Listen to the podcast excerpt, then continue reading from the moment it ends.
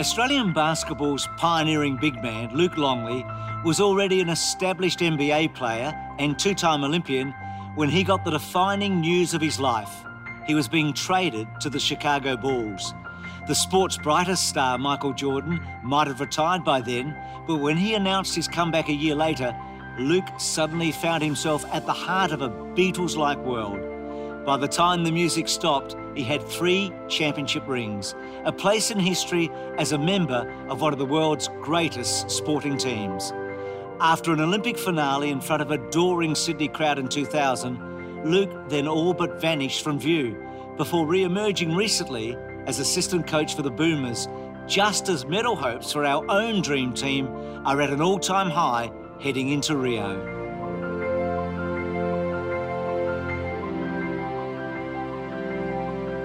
Uh, Luke, good to see you again, mate. And you, Bruce. Thanks for having me. Oh, pleasure. Come and sit down and welcome to Olympians Off the Record. Very good. Luke, it's great to catch up. Do you enjoy reflecting on your career?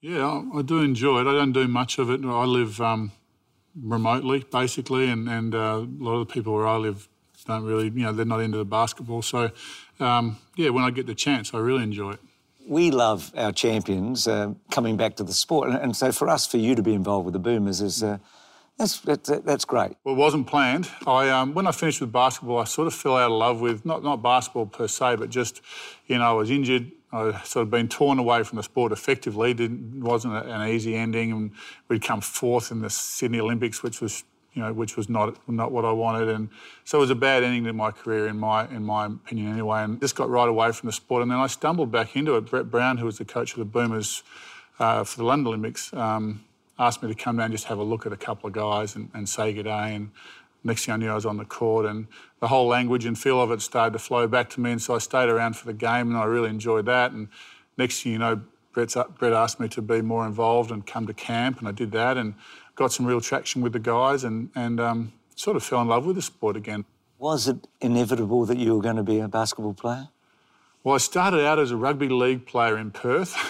That's unusual. yeah, I was fairest and best in under 10s, I think, or under 11s. Um, I grew up in a basketball stadium. Mum and Dad met in a basketball stadium. Um, I knew how to dribble and shoot and that sort of thing at a young age just because I was around the game. But I didn't actually join a club, I think, till I was 12 or 13. I mean, what are you? You're seven two, are you? Mm, yeah. And Dad, Dad was. Dad's six ten, Mum's six four. So yeah, I was. Uh, my daughters are six fives. You know, we're we're a big breed. Growing up, you were pretty close to Perth Wildcats legend Andrew Vlahov. Tell me a bit about that. Basically, we grew up um, a similar way at basketball stadiums. It probably wasn't until we got into our early teens that we really connected and we, we realised we were going to be on the same teams a bit. There was a fair bit of interest in Andrew Vlahov to go to the States and play college ball. Uh, he was being recruited. He'd gone to high school over in America and and uh, he was sort of trying to get me a gig, if you like. And what happened was the head coach from the University of New Mexico came down to recruit Andrew, and he said, "Oh, you know, get down here. There's a bloke here." And I went down, but I forgot to take my shoes, so I was barefoot. And um, I'd been at the beach, so I was sandy, and I was supposed to be sort of playing dummy defence to make Andrew look good, and I got carried away. And next thing I knew, I was dunking left hand, right hand, and um, the guy's eyes lit up. You know, he's found a gem. I suppose if you're a recruiter, the, the idea is to travel to far corners of the globe and find a seven footer with two hands. So, Luke, when you get to New Mexico, they like their ball there, don't they? They love their basketball in Albuquerque. It's a great town to be. Uh, it's really the main show. There's no pro teams there. And initially, I wasn't that well received because I was just, you know, I was just a knockabout kid trying to have some fun. And they had all these expectations, the public and the basketball staff. And, and um, it wasn't until the end of my freshman year that we had a team come through who had a, an NBA guy who was a, a guy that was going to the NBA that year. So he's a senior. Well, I had a very good game against him. And at that stage, the penny kind of dropped. I said, well, if he's going to the league, then surely I can go to the league. You know, um, I still think, you know, despite all the things that have happened, that probably my halcyon days in basketball were those last couple of years in Albuquerque where I really figured out how to play and I just loved playing with my college teammates and in that environment. From the NCAA to the NBA, so it's the 1991 draft pick and you're taken number seven by the Minnesota Timberwolves. A big change, I'd reckon. Yeah, the, the leap to the NBA was another another leap that I probably wasn't that prepared for, but it was a big jump. So I got to Minnesota. They, you know, they had a contract hold out. Um, they already had two centres, a veteran guy and a recent draft pick. The crowd weren't into me because they already had two centres, and I was sort of, you know, pretty green really uh, in a lot of ways. Yeah, I, it was a bad year. I actually, at one stage, I um, I got Andrew to talk to Kerry Stokes and see what they could conjure up for me back here. I want to go. I wanted to go and have some fun and play basketball and be around crew that I like. So, so Luke, there was a chance you'd come back to Australia and play for Kerry Stokes' Perth Wildcats and not the NBA? At that stage, I was pretty disenchanted with it and, and not not enjoying it and the whole the whole thing. And you know, when you're on a team that wins 17 games in a year, everyone starts to you know three on one fast break turns into a shot for the guy with the ball, and you're not playing getting any help on D. And um, yeah, I just yeah I wasn't digging it at all. Your brother Griff wrote you a special letter. Was it a turning point? My brother Griff ended up writing a letter which, to, to sort of paraphrase it, said, "Pull your head out of your out of your ass, and um, just go, just love the game, just play the game, you know, have some fun." And um, once I loosened up and started enjoying it and just tried to treat the game as, as a game, because for a while there it was a job and it was responsibility, and it was television, and it was the whole of Australia, and it was I was failing, and you know all that stuff swirling around in, in, a in a young man's head. It's hard to just focus on on the task. Felt like I was letting a whole country down because I wasn't killing it. I was struggling. One night you get a phone call when it's good news and bad news. Yeah, um, it was really good news and good news, but. Uh, I was taking my, my wife out to have dinner, and it was the it was the trade deadline was that evening, and uh, sort of half expecting a call, and the phone rang as we are walking out the door, and it was Trader Jack saying, "Luke, I've got good news and bad news." And the bad news is we've traded you, which was actually good news, and uh, and the good news is it's to Chicago, which I at the time thought was bad news because I wanted to go. I had another idea. I wanted to go to Golden State, but then the, the, quickly the penny dropped that I was going to be playing with Horace Grant, Scottie Pippen, and Phil Jackson, and it all came together. And it was just, um, I suppose, it's one of those moments where you just, uh, have never won the lottery, but I imagine that's what it's like. Like, what's what it feels like. What have I done to deserve this? You know, I'm not. Am I good enough to play in Chicago? As soon as I got to Chicago, I got to my first practice, and Phil was there, and they were doing things that were basketball again. It was, you know, three guys moving together and doing things without the ball. And it was five guys without the ball. The first 20 minutes of practice, there wasn't even a ball. It was like five man Tai Chi. I just thought it was great. Um, but I knew I was, I knew I'd have found a basketball home and I just had to make it stick.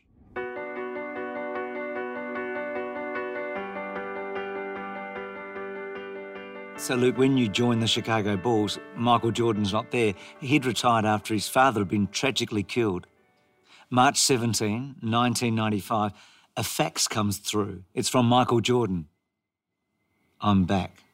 Well, we'd seen him lurking. He'd been lurking around a bit and, and uh, he'd even practiced a couple of times and, we sort of had a sense of what was going on. But when, when all that happened, we went from driving to the car park at the back of the Berto Centre where we practiced relatively unmolested, unmolested, one security guard, nothing much going on, to, to police escorts and, and security passes and unbelievable media scrutiny. So yeah, really it, it amped things up. Uh, and and practice went from being what I considered really hard and intense to a whole nother level.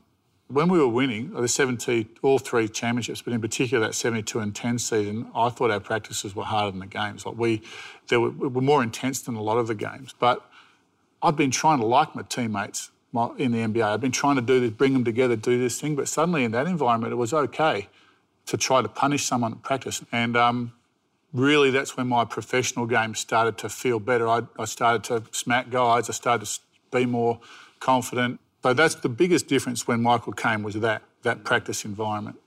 He didn't give much praise, but there is a story one you you lit up a match. Can you just talk us through that, Luke? Yeah, it's a, uh, actually it's a it's a sad story in a lot of ways. All a praise from Michael was a nod. Who was I? I was happy to be nodded at. Anyway, we um, we went into Detroit, and I, I, think I had sort of 15 or 18 points in the first half, and a bunch of rebounds, a bunch of dunks, and Michael, we got back in the locker room and Michael was giving me high five and hugging me. Oh, man, that was great. If you play like that, we're going to win a championship. This is awesome. You know, and he was super excited. I'd never seen him like that, ever. Like he was always dour and, and you know. the second half and got my fourth foul pretty quickly and my fifth foul right after that sat on the bench. I didn't score another point or get another rebound the whole game and, and uh, came into the locker room after the game. We won, but um, as we were doing at that stage. And Michael said, he was, I'm never going to say anything good to you ever again. Was Dennis Rodman a guy that came from different angles? Yeah, Dennis, Dennis only ever never had the same angle once in his whole life, I don't think. And he was um, he was great for me actually. Dennis was another one that sort of freed me up to to just play and, and have a bit of fun with it at the same time as he had an, just an immaculate focus on the court, equal to Michael's. But he was you know, he was great for me because he definitely taught me. I was closer to Dennis. You know, I put my arms around Dennis and and go out to the transgender clubs with Dennis or whatever he wanted to do. But I had I, I, I could get a lot from Dennis, so I learned a lot a lot of focus from him. Yeah. Luke, it was the era of the big guy. Um, tell us about some of those incredible opponents. But there was, it was a big generation of big guys. You know, there was Alonzo Mournings, there was Rik Smits, who was a handful. There was Arvydas Sabonis was in the league at that stage. Everyone seemed to have a, a monster, um, and my job was to wrestle them. So and any insights into O'Neal? I will tell you one story that I think you might like about Shaq. And so Scotty and Ron and those guys used to tease me that I had no elevation and never really left the ground. That's why I didn't really, you know, didn't do a lot of dunking. Anyway, we are playing against Shaq and uh, we were down by three or four points and Phil said, all right, you know, go the Hack-a-Shaq. So I let Shaq get nice deep position and wrapped him up and of course he, you know, missed his two free throws. We went back down the other end. MJ hit a jumper or something. So now we're down by one. Come back down this end, let Shaq get really deep position, which is risky. And as the ball came in, grabbed him up. I had a few fouls to give, which was rare. And um, same thing, he kind of, you know, missed his two free throws and he started to get really frustrated. Anyway, the next time down the court, the same thing happened and he was basically right under the basket on the baseline. And as the ball came in, I was just like, this is the game, I got to go. And I just jumped on his back. And this is a big man, like, so if my ass is from front to back is there, his is out of the frame. jumped on his back, and he jumped anyway. And the whole bench fell apart. They reckon it was the highest I ever got off the floor was on Shaq's back. That's how powerful he is. He is a seriously powerful man. You won three championships with the Chicago Bulls, but for you, the first one was absolutely remarkable. Can you remember that moment? I can remember as we got to game to, to the end of game six, and the scoreline was it was you know, it was mathematically they weren't going to beat us, and I was on the bench at that stage, and everything you know they say it, it's an old it's been said a hundred times that everything slowed right down, and, and I was just absorbing it all and really into it. The most interesting thing for me, in hindsight, was that I discovered that it was actually a really personal moment. I didn't want to cuddle my teammates. I didn't want to run up in the crowd and high five my wife. High five my wife. I just wanted to sort of be there. I wanted to be in my own little space. But it's hard to have a personal moment in front of 25,000 people in a national audience. You win a, a world championship, you sort of arrived in your own mind a little bit. You've got somewhere, you've sort of now all the stuff and the sacrifices and the failures and the wins and, and all that sort of had added, added up to something and you can put your hands around it. And I found it hugely emotional.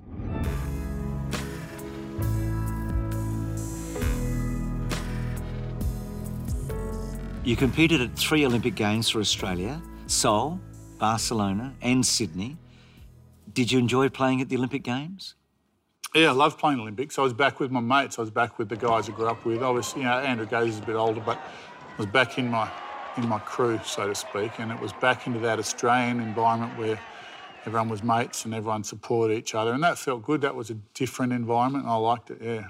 Gaze should intercept. Longley's under the basket. Should go for oh, the power slam.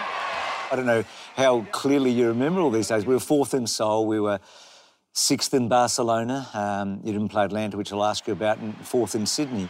I feel like we were bridesmaids too many times when I was playing. So coming fourth twice at the Olympics and falling short of the World Championships. And I never had a great Olympics. I, I, Sydney, I played all right, and I got injured.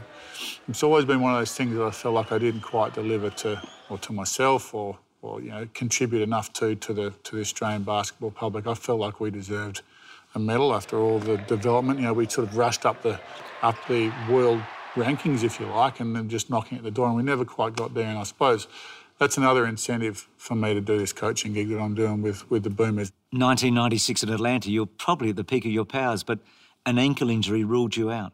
Well, it, yeah, so the, the, ankle retired me effectively, and um, but the first time I ever really had to have it addressed properly was at the end of that season, which was the Atlanta Olympics. And another first, you know, Australia hadn't really had to see that before. They hadn't had to see a young man make a decision about his financial professional career ahead of ahead of the Olympic event. And really, it wasn't even my decision. I needed an ankle surgery, and, and the Bulls were paying me a lot of money, and, and that was what it was. I couldn't play. Um, certainly, you know, I think some people and you know, and people close to me sort of question, but it's Olympics. You know, where are your priorities? How is that all all pan out? But that was, in my mind anyway, um, it was opening a door to professional sport for Australians, for, at least in the basketball community, to see. You know, those are tough decisions. What about Sydney for you and that experience? Yeah, so Sydney was great. Um, I was right at the end of my physical basketball life cycle, if you like. I felt like the stage was set for us. And uh, yeah, we just, I, I, the French game, we'd beaten them three times in in France or in Europe leading up to the Olympics. We um, we felt pretty good about ourselves going in the game. We got down by 10, then I got injured. I hyperextended my knee, and um, we just never recovered from it.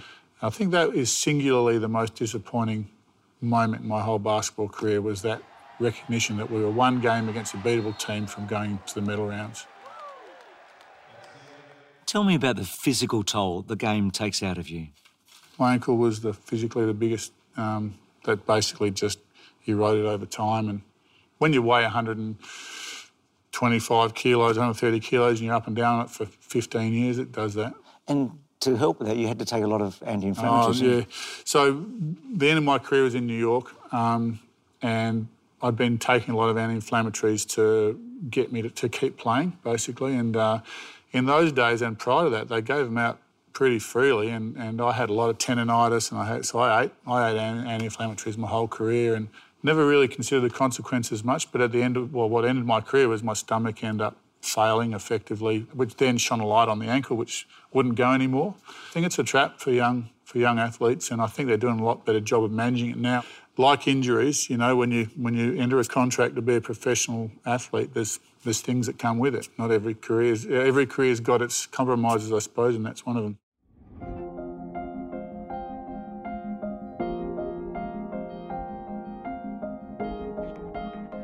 How hard, Luke, was it to adjust from being a highly paid champion in a big sport to coming back and being a, a normal guy? Interestingly for me, I find that um, the hardest bit was learning to unbe a professional athlete. So for me, it was quite hard to learn to be a professional. I think it wasn't natural. Any sport, any basketball fan will tell you Luke wasn't a natural. Like it, he had to learn how to be a wanker, as I said, and and how to be professional. Um, unlearning that was harder. Not bringing that home and not bringing that into a post basketball life. That was the hardest bit. You've said you live remotely. Am I right in saying the property you live at now you bought with your very first paycheck?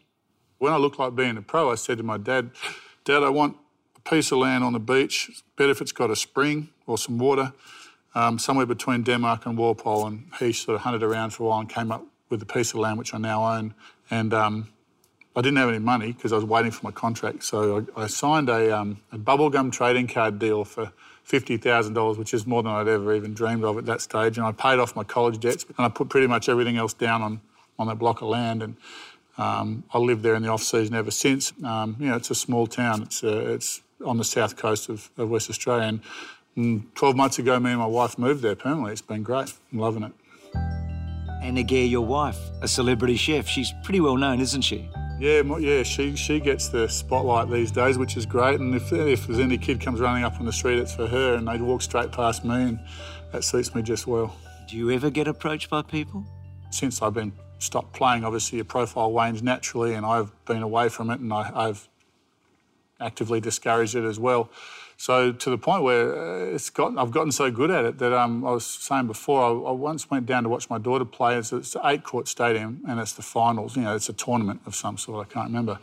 And um, I was there all day, and not one person come up and said hello or asked for a photo or, or anything. And um, I realised that I'd done, a, I'd done a really good job of, of, uh, of, of, diminishing my profile. I was actually annoyed when I left. I was like, what do you have to do in this town to get people to say hello? You know, there's three championships, not enough. But uh, I realised afterwards that that was just, you know, that you get what you ask for, so that's good. Let's talk boomers. Rio. Can our men get their very first Olympic medal in basketball? I think in Rio we'll be right in the medal hunt with health and a bit of good fortune. And I, you know, I've said all along, luck's, luck plays a big, huge part. Um, but if we're healthy and we're not in the medal rounds, then I'll be very disappointed and very surprised. And Luke, unlike when you first started, full of NBA players. Yeah, I think we got eight this year. We got talent at every spot. Um, our guys like each other in the Australian model. You know, I think our NBA guys. Well, I know our NBA guys spent All Star break together in San Diego.